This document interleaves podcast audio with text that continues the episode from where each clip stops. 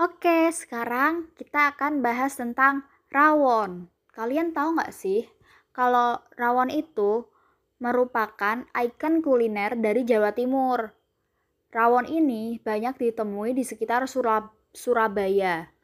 Konon, rawon dulunya adalah makanan rakyat jelata yang akhirnya jadi sajian favorit para raja-raja. Rawon punya ciri khas tersendiri, yakini kuahnya yang berwarna hitam.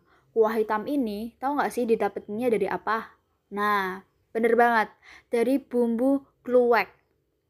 Isian dari rawon ini adalah potongan daging sapi yang dipadu dengan tauge, kemangi, taburan daun bawang, serta bawang goreng.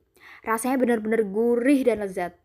Rawon paling sedap dinikmati saat masih panas bersama dengan nasi putih, sambal, kerupuk udang, dan isian telur asin. Nah, selamat mencoba teman-teman kalian pasti bakal suka rasanya rawon dan bakal ketagihan.